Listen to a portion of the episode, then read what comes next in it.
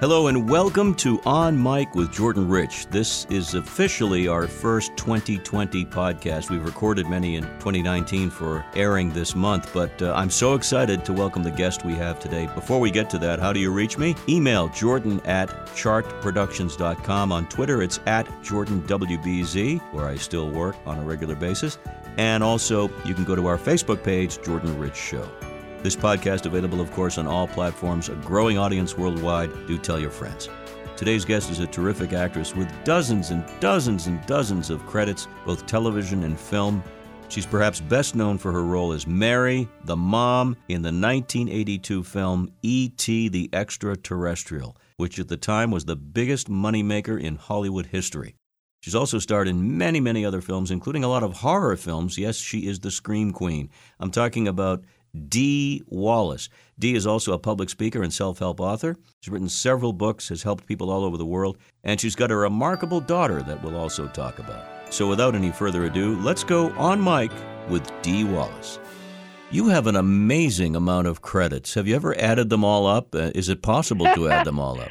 I haven't, but my my publicist called me a little over a month ago and said, "Dee, do you know you have just surpassed 200 film credits. And I went, "What? How old am I?" well, so I, I, I didn't know. I don't think actors really ever track that kind of stuff. But I was, I was proud, and I was pleasantly surprised to see the body of my work reach that. That's sure. that's an incredible number, and of course, I'm I'm such an old coot. I think of people like I don't know if you know this name, J. Carrol Naish from the oh, old days of, of Hollywood. Oh, good, thank you. I'm not alone. People like that who appeared in everything, usually as characters. But you're an actress who's had leads for many of your career. I mean, you're you're not just showing up in the background; you're there. Quite an accomplishment. Congratulations. Thank you.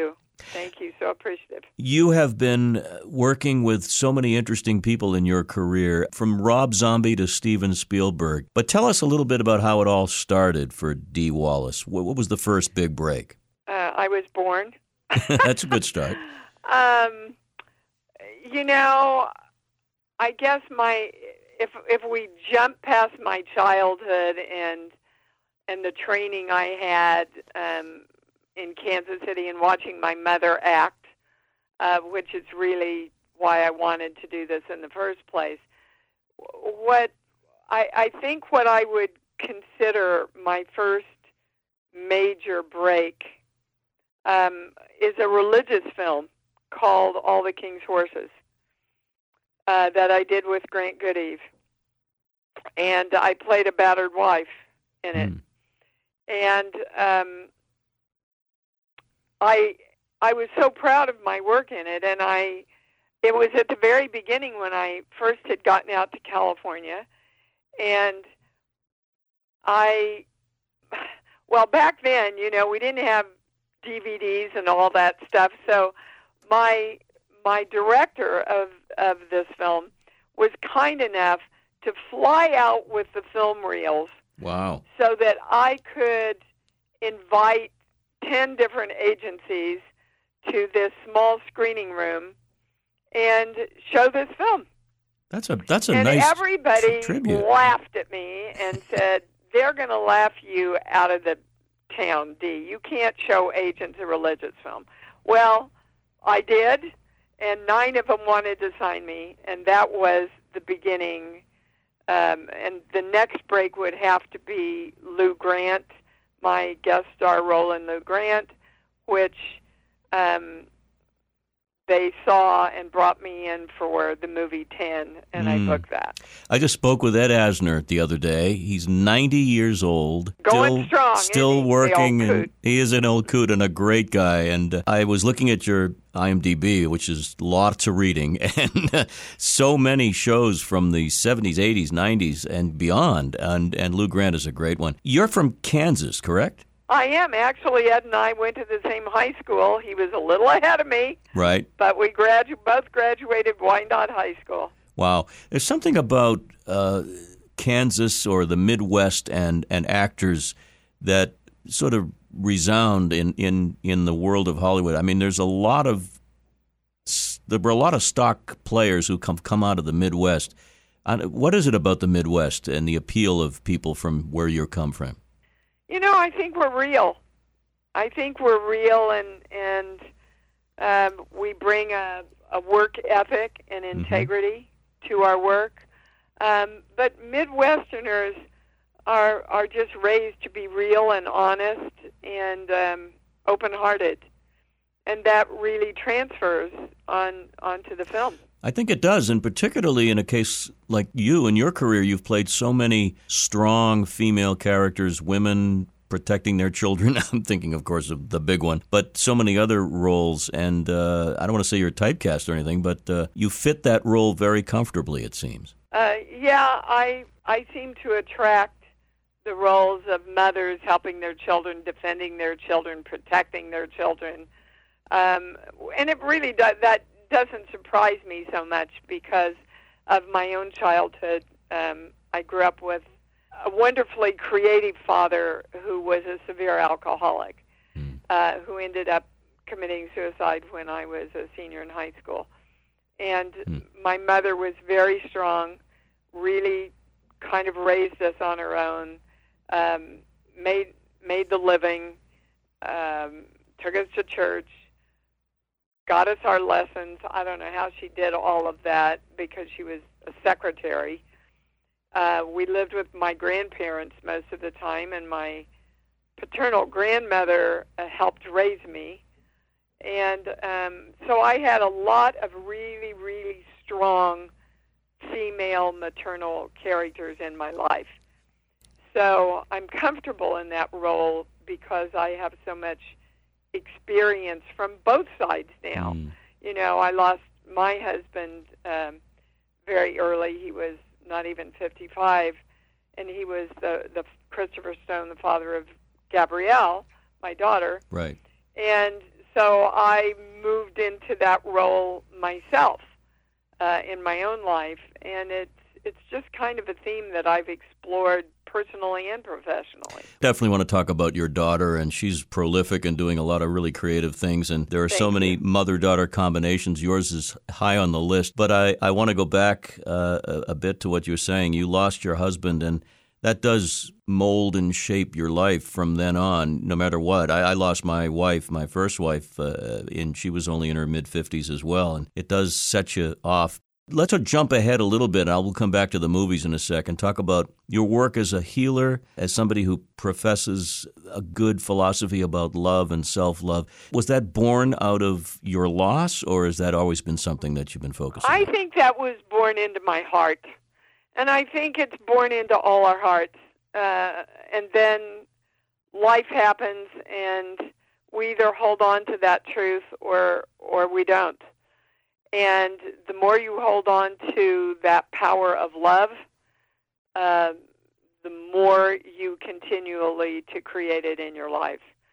Uh, it's the most important thing I teach, and you know, when we're little, we're often taught that's blasphemous. You know, you shouldn't love yourself, you should love everybody else. Um, and yet the good book says, love your neighbor as Mm. yourself, except there's no guidance into how to love yourself. you know, Yeah. so it's uh, it becomes perplexing, especially when you begin to be socialized, because when babies come in, you know, I want this, I want to go there, I want this now, I, you know, I feel this. I, they know, they know their power, and then we socialize ourselves and them, and say, okay, uh, sit down, shut up, don't be too loud, give your toy away, get out of the sandbox. Johnny, Johnny wants to get in, and then we wonder why we start living lives as a, adults, putting ourselves on the back burner Hmm. and not following through on our dreams. You've been helping people, though, a lot as a healer. You've been doing this for a while. You've been giving back, which must make you feel good. It makes me feel great, and it's it feeds me. You know, I get as Yeah. much from it as I give. Absolutely.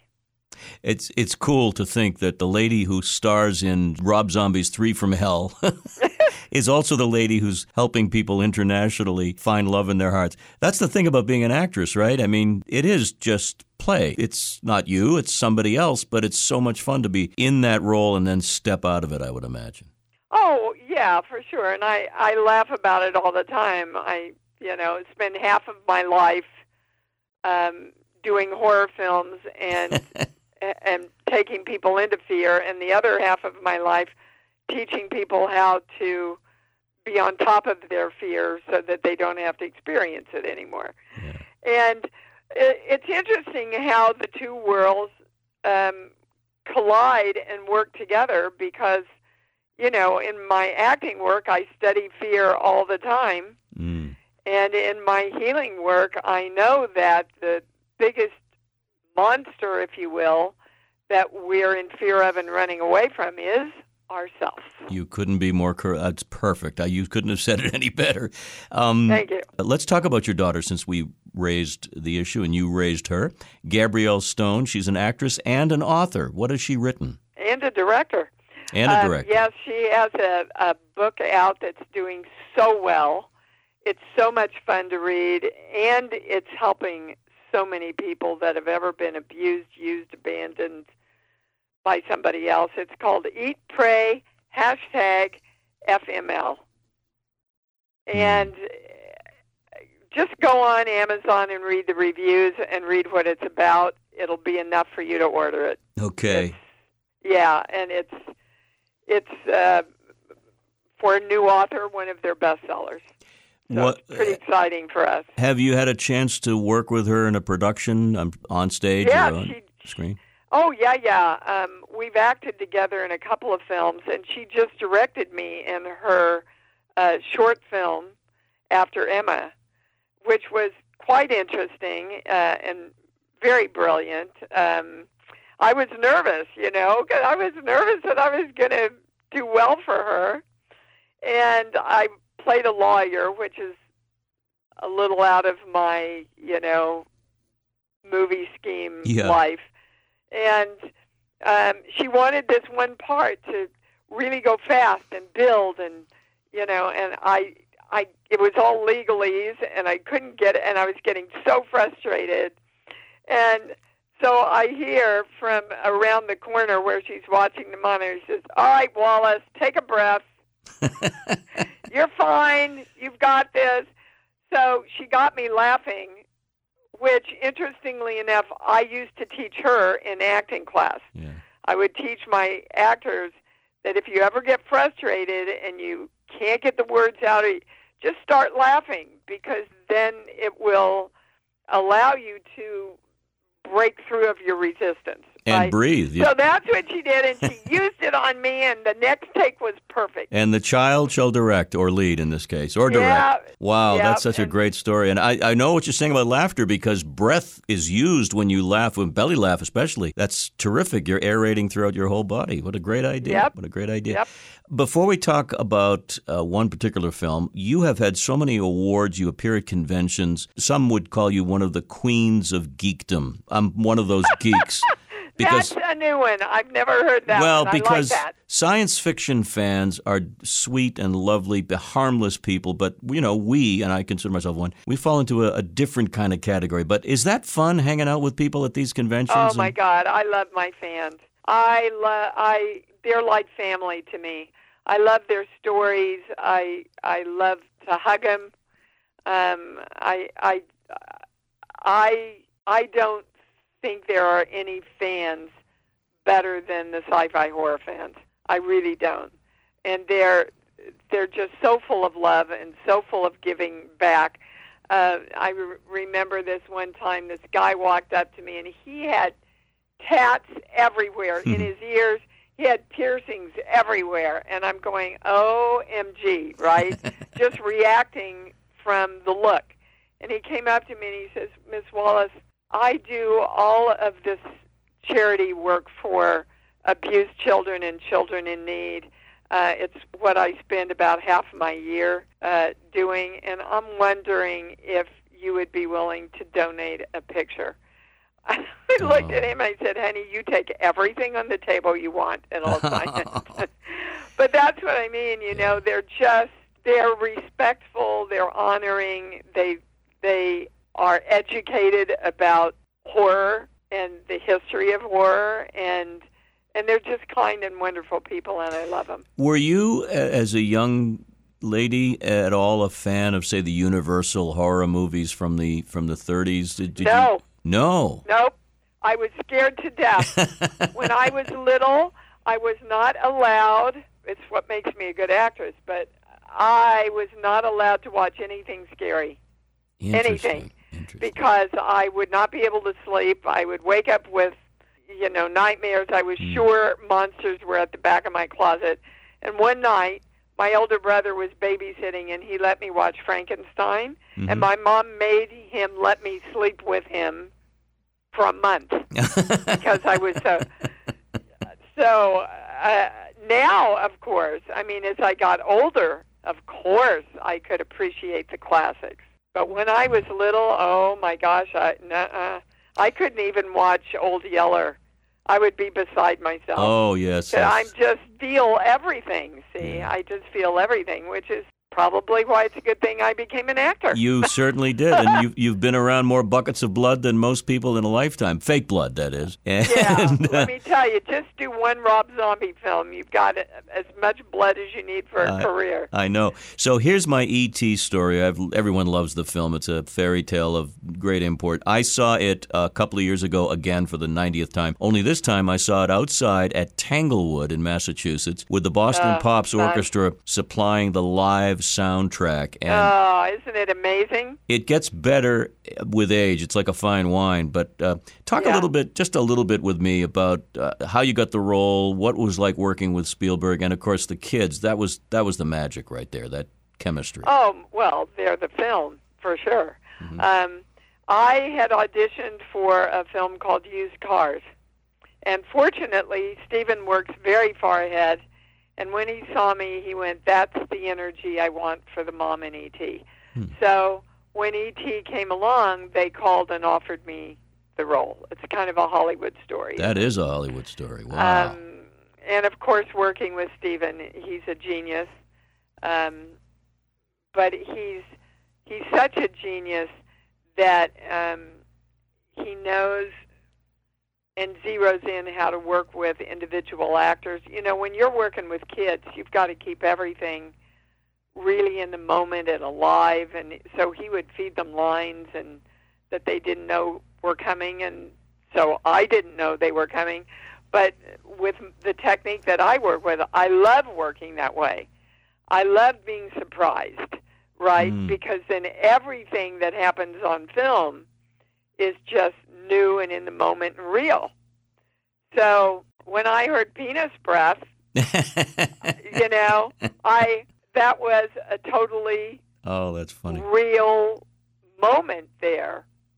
Whereas, you know, sometimes if you work on things like that, your mind gets involved and you go, "Well, I'm the mom, and I probably should be more stern about it."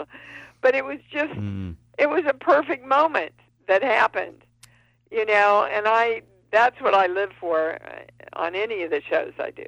Cool to watch it, and particularly the reaction shots towards the end of the film when the the alien's about to take off, and it's so emotional. They pan to everybody, and they certainly pan to you. And I, I just always wondered.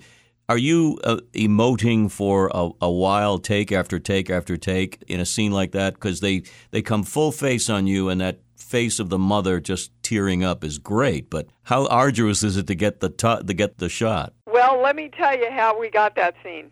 I had been sitting on the set for about three weeks, mm-hmm. doing nothing, and we were getting ready to break for lunch, and all of a sudden the AD comes in and goes, "Dee, hurry up, we need you for the scene." I went while we're running to the set. I went, "Okay, what scene are we doing?"